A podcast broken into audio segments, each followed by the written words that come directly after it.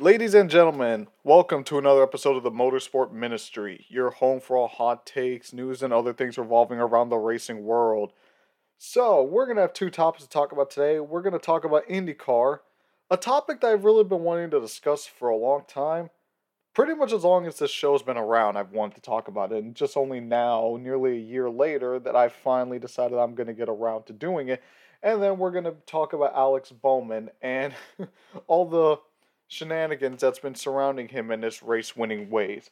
But without further ado, let's get started by talking about IndyCar, who, as most people would know, at least most race fans and IndyCar fans would obviously know, they had their season opener last week. And I'm going to be 100% honest with you, I already forgot. Literally going in, I was like trying to think of topics. I'm like, what's a topic I want to talk about for this show? And I thought about, you know, I haven't talked about IndyCar in a while. What's going on in IndyCar? I completely forgot that they had their season opener last week at St. Petersburg. And then it hit me. This finally gave me the opportunity to make this segment of the show that I've been wanting to make, like I said at the opener, since this show's even started. IndyCar has no momentum on its side. Well, okay, that's probably putting it a little too harsh. They have momentum, but very little momentum on their side you know, you always have like that sport or that friend where it's like you see the potential. You see that there's way more to them that even they might see in themselves, or maybe even a sport or a business or something. But they don't take all the necessary procedures. They don't do everything in their power to be successful. They even may make some mistakes along the way and then they don't grow as big as they have the potential to, and then sometimes you find them kicking themselves to the curb, like, what the hell is going on? IndyCar is said friend. IndyCar is a product that has the potential to go to brand new heights. Heights bigger than NASCAR, in my opinion, if everything is done right. The problem is, IndyCar does very little right to promote itself to the larger audience. And I'm going to talk about two aspects as to why I believe that's the case. Number one, the schedule, and number two, the marketing. So let's jump to the schedule. Schedule for IndyCar is garbage. It's hot doo doo. Now, I'm not talking about the tracks they go to itself. I think the tracks they go to, minus going to the Indy Road Course twice a year, I think they're fantastic. You've got a lot of varieties. You've got a lot of varieties of street courses, road courses. I wish you had a little more ovals, like super speedway ovals here and there. But overall, for what what the tracks they provide, I think they're good. Like just on a track level itself, I'd probably give it a 7 out of 10, 8 out of 10. My problem is is that they got way too many large gaps in the schedule. What do I mean by that? I'm going to ask you guys a question. I'm going to give you guys a couple seconds to figure this out. How large is the gap from race 1 St. Pete to race 2 Texas? I'll give you guys about 5 seconds to figure it out. It is a three week gap from St. Petersburg to Texas, race one to race two. And, and there's more of these on the schedule. Like, for example, there's another three week gap from race two to race three, and another three week gap from race three to race four. What I'm trying to say is, especially for your first, you can kind of, let's put it this way. You could kind of get away with this towards the middle of the season when all your momentum is already built up, when you've probably already gone through crown jewel race. And F1 does this. You know, they have their mid-season break, which lasts about three weeks. How do you expect to build any momentum for your season, especially if you have such a strong start to the season? Let's say with your first race, when you have a three week break and then you're on to race two. Because as a consumer, I don't see that as, I see it as, man, that was such a good first race of the season. I can't wait for the next one. You're like, oh shit, it's three weeks away. Okay. Probably going to forget about it two weeks in and then once we get to Texas, you're going to be like, oh, yeah, I forgot there was a race. You might have missed it. Now, I get there's only 17 races in a seventh month span, but then IndyCar needs to increase the races. Have around 19 to 20 races. IndyCar can do it. I don't want to hear that IndyCar can't do it. They can do it. I've seen them add tracks to the schedule. They fully can add races to the schedule. Every series will do that. Formula One has done that for the past four years. NASCAR, I mean, they need to retract races, but they know to work their way around it. The Truck Series, I've seen them add and take races off the schedule back and forth. Why can't IndyCar do the same thing? You do this you avoid these three week gaps from one race to another. You can't build any momentum for your season, for your schedule, if you have so many large gaps. Like, think about it this way the first back to back weekends of racing isn't until the Indianapolis 500, May 29th to June 5th. You can't build momentum with so many large gaps. It's like a student asking a teacher to hold off the due date. You're like, oh, this is going to be such a great project. Don't worry. When I when I bring it to you, it's going to be amazing. They get a little taste, but then they don't get the full picture because there's so many large gaps because they keep holding off and off and off and off and off. There's four races from February 27th to May 1st. Most people are probably going to forget that there's even a couple races during that time span, especially because you need to you need to have such a strong start to the season because with every sport it taters off towards the middle portion it kind of picks up a little bit towards the end so you need a very strong start to begin your season in order to carry that momentum throughout IndyCar can't build that if they constantly have two to three week gaps from race to race to race to race to race. You can't do that. You need to have consistently at least two races per month. Now, if you divide the averages, they on average have about two and a half races a month, but I'm talking about consistently. Like February, there's only one race. March, is only one. April, is only one. Like, come on. The longest break should be at least a two week gap from one race to another. Now, what you can do is you can do what Formula One does most of the time, where you have a race, then a bye week, a race, and a bye week, a race, and a bye week.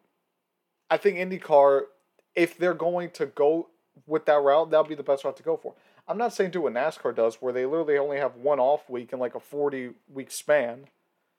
But do what Formula One does: have a race, a bye week, a race, a bye week, a race, a bye week. Maybe you do, maybe you do it in Formula One does just straight up copy. Hey, we have we're gonna have a mid season break. Do that. But don't have that, especially in your first few races of season.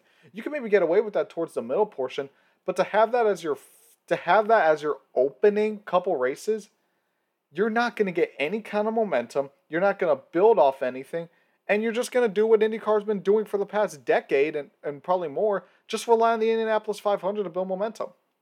How about instead of relying on one race for your entire season, have a strong foundation to carry that momentum throughout the entire season. I guarantee IndyCar will see way better results in the TV ratings, in everything, if they were to just clean, if they were to plug in the gaps. Because again, if you have three week, if you only have four races from February to May 1st, you're not going to get anywhere. I mean, that's just obvious. So the scheduling needs to be changed. Again, not necessarily with tracks, but just they need to add more. I know fans and, you know, everyone alike has been talking about this since the dawn of time but they seriously need to do that because it's seriously hurting them. The second thing I want to talk about is the marketing. And I talk about this a lot, where especially with NASCAR, where it's like I feel like their marketing department is seriously lacking.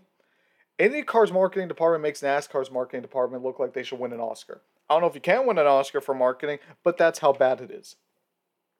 Let's put it in this perspective. If you look at IndyCar social media, they're lacking considerably they had something going for them when on YouTube they would stream practice and qualifying, but ever since the new NBC deal, that went away. Hell, with the new NBC deal, you can't even watch practice and qualifying on even cable television. You have to go to Peacock. Which, yes, streaming is the future, but in terms of today, that's really gonna that really does hurt them. And you constantly hear fans complaining about it over and over and over. Hell, there's even practices for the Indianapolis 500 that are on Peacock specifically, and in my opinion, that should never be the case.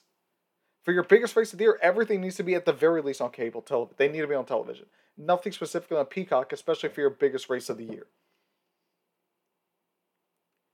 And this is not necessarily also an IndyCar thing. This I feel like for motorsports in general. I feel like in general, American motorsports is really lacking in the marketing department. And you could say, oh, that's because sponsors aren't coming to the door.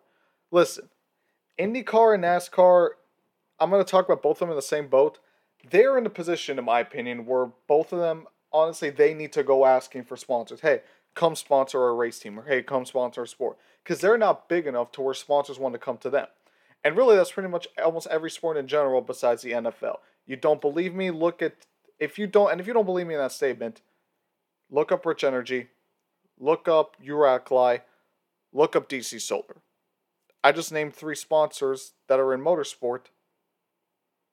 So like I said, the NFL is the only sport in America, in my opinion, that sponsors have to go asking them, can we be a sponsor, and not the other way around. Because the NFL is so big, where it's like if you're averaging over 100 million viewers for a Super Bowl, I mean, yeah, it's kind of obvious. NASCAR can't even average 10 million viewers for the Daytona 500 this year. So the marketing needs to change drastically. And IndyCar has the personalities to do it. They have their personalities are eclipsing miles ahead of NASCAR's personalities. Josef Newgarden is a bigger personality than the Chase Elliott. Alexander Rossi is a bigger personality than Kyle Larson, and I love Kyle Larson. Jimmie Johnson is in there. You got Scott McLaughlin. You got Romain Grosjean. So you got diversity from not just ethnicity, but also from racing series. And your American-born talent are way more marketable, in my opinion, than NASCAR's top young guns. They need to market better. They need a complete overhaul in the marketing department. Take advantage of your superstars, because I guarantee you, the casual American audience, they would love Josef Newgarden. They would love Alexander Rossi. They would love Romain Grosjean, especially if they heard his story from the Bahrain Grand Prix a couple years ago. They will love Simon Pagenaud. They will love. There really isn't an IndyCar driver that you can say that you hate. And that might come to bite them because obviously every sport needs their villain. But you can't hate any of these IndyCar drivers. Or at the very least, you can't say that any of these IndyCar drivers are boring. So, form, so IndyCar needs to take full advantage of that.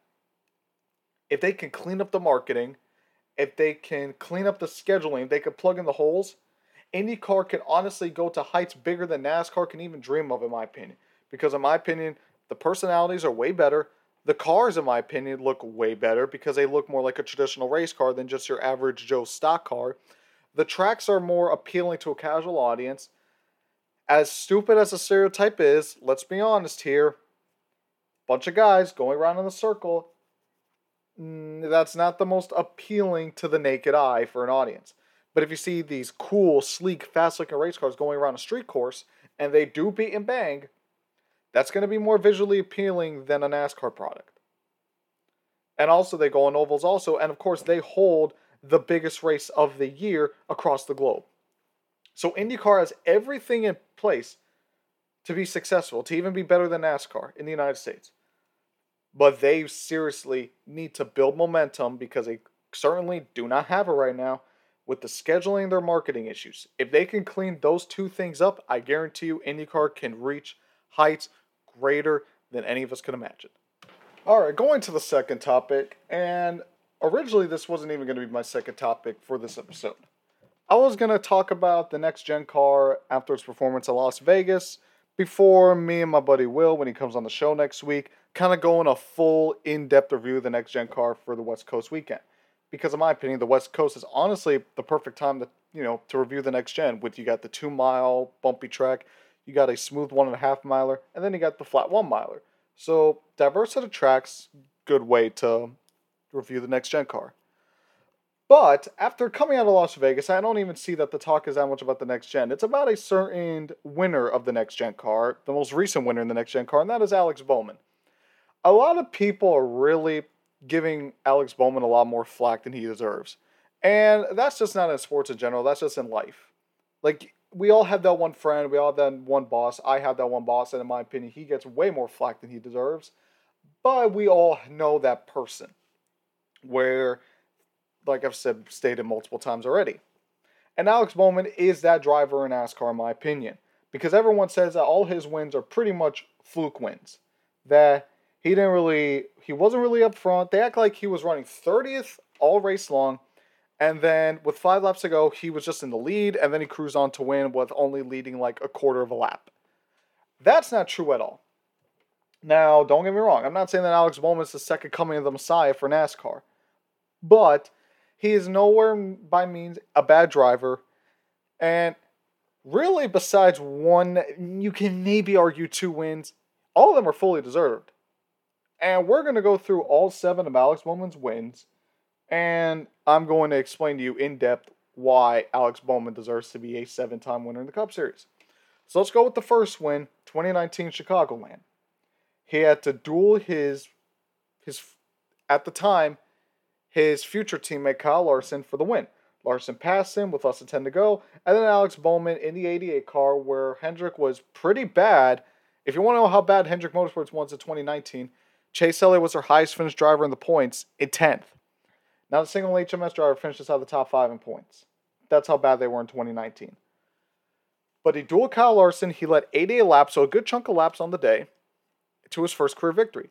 Fully, de- fully well earned, fully well deserved victory for Alex Bowman. 2020, his second Cup win, Auto Club, dominated the race. His most dominating performance to date, led 110 to 200 laps. He deserved that win. If you don't think Alex Bowman deserved to win that race, I don't know what the hell you're smoking. Third win, coming at Richmond in 2021. Past Denny Hamlin. Denny Hamlin dominated the race, led more than half the laps, and basically looked to be on cruise control for the win. But a late caution came out. Alex Bowman's pit crew put him in a good spot to where Bowman was able to take advantage and passed Denny Hamlin straight up on the restart. Beat Denny Hamlin flat out, kind of like Kyle Larson in 2019 Chicagoland where he had to beat one of the best in the sport to do it, and that's exactly what Bowman did, and he cruised to his third career Cup Series victory. Again, in my opinion, fully deserved. Because again, the car may be good, but it takes a hell of a wheel man to wheel a good car, and Alex Bowman, we're starting to see the trend here. He's a wheel man. I mean, you already got, let's see, he had to beat the eventual 2021 champion who won 10 races. First time someone's done that since 2007 for his first career win. Second career win, he flat out dominated. No one was close to touching him. And in 2021, he had to beat the, at the time, best driver in the series at the time, who was leading the points. I say that's a pretty good resume for your first trio of wins so far. Let's move on to his fourth career win. It was Dover, and I believe he led, I'm not exactly sure how many laps he led, but I think he led around 90 laps. Now, granted, Hendrick Motorsports as a whole was dominant that day. Kyle Larson was dominant. Alex Bowman was dominant. They all finished one, two, three, four in the race. So it was basically a matter of which Hendrick car was going to come out on top. At the end of the day, it was Alex Bowman. And again, he had to duel his teammate Kyle Larson, who would turn out to be the champion of that year, to get his fourth career Cup Series victory. Again, fully well deserved. His fifth win is the one win that you can argue is like, okay, yeah, no, he looked into that win. And that was Pocono, which Everyone knows Larson was leading. He cut a flat tire, and then Alex Bowman just scooted by him to win the race. That one, yes, Alex Bowman kind of lucked into the win. Yes, he was up front all day long. Yes, he was leading with 10 laps to go and Larson passed him. But again, how likely is it for a driver to cut a flat tire on the final turn of the final lap to win the race? Not very likely at all. So his fifth career win, I will give you, is a kind of a fluke. But then again, you need to be in said position. It would be the same thing if it was Kyle Busch, if it was Kyle Larson himself who was running second, Chase Elliott, whoever. It would have been the same scenario. Sixth career win. Martinsville. Rex Denny Hamlin spins him out to get the win. Now again, Bowman up front all day, not necessarily all day long, but towards the end, he put himself in position. Again, it takes a driver, a very good driver, to put your to put themselves in a position to win the race. Alex Bowman did that. Yeah, he kind of knocked Denny Hamlin out of the way, but and nearly cost Hamlin a Final Four spot. But then again, it's Martinsville. It's a short track. They're beating and banging. It was eventually bound to happen some way, shape, or form. Seventh career win, Las Vegas. Bowman was up front all day long. He won stage one. He was consistently inside the top five, inside the top ten. And again, he flat out for the third time, just flat out beat Kyle Larson. This time was a side by side battle for nearly two laps at the time, Kyle Larson was the defending champion, and he was a couple car lengths away from winning back to back races again. So for Alex Bowman to again flat out beat Kyle Larson, straight up the defending champion, the driver who won 10 races a year previously, to flat out just beat him, you can't call that a fluke, folks. Let's look at the drivers that Alex Bowman has had to beat to win his seven career races. He's had to beat Kyle Larson for his first career win. He's had to he just flat out dominated his second career win. No one was going to touch him. He had to beat Denny Hamlin for his third. He had to beat Kyle Larson again for his fourth. His fifth win, he he lucked into it, but he had to battle again Kyle Larson. His fifth career win. No, I'm sorry. His fifth career win was Pocono. I'm my bad. Dover again. He had to flat out beat Kyle Larson.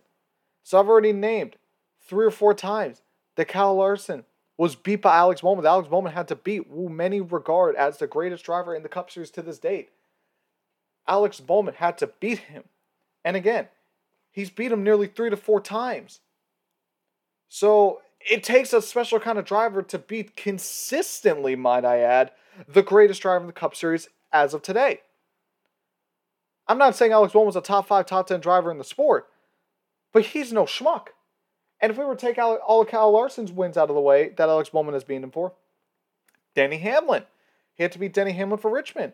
Again, arguably the greatest driver to never, never win a title. 44 wins. 44 wins. Three Daytona 500s.